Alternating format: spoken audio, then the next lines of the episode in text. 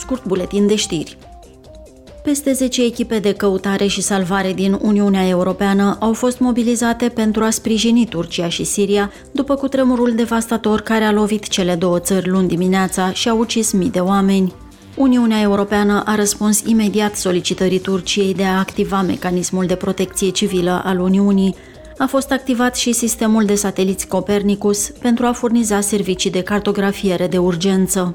Totodată, președinția suedeză a Consiliului a decis să demareze mecanismul integrat pentru răspuns politic la criză pentru a coordona măsurile de sprijin ale Uniunii Europene.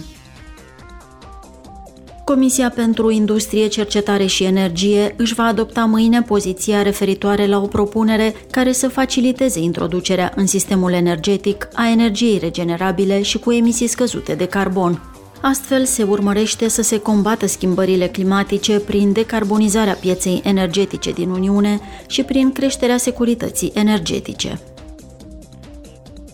Tinerii cu vârste cuprinse între 16 și 30 de ani pot participa la cea de-a cincea ediție a evenimentului Tineretului European.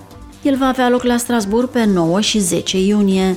Participanții vor discuta și vor face schimb de idei despre cum putem modela viitorul Europei. Sunt planificate circa 200 de activități, inclusiv dezbateri, discuții, ateliere interactive, spectacole artistice și manifestări sportive.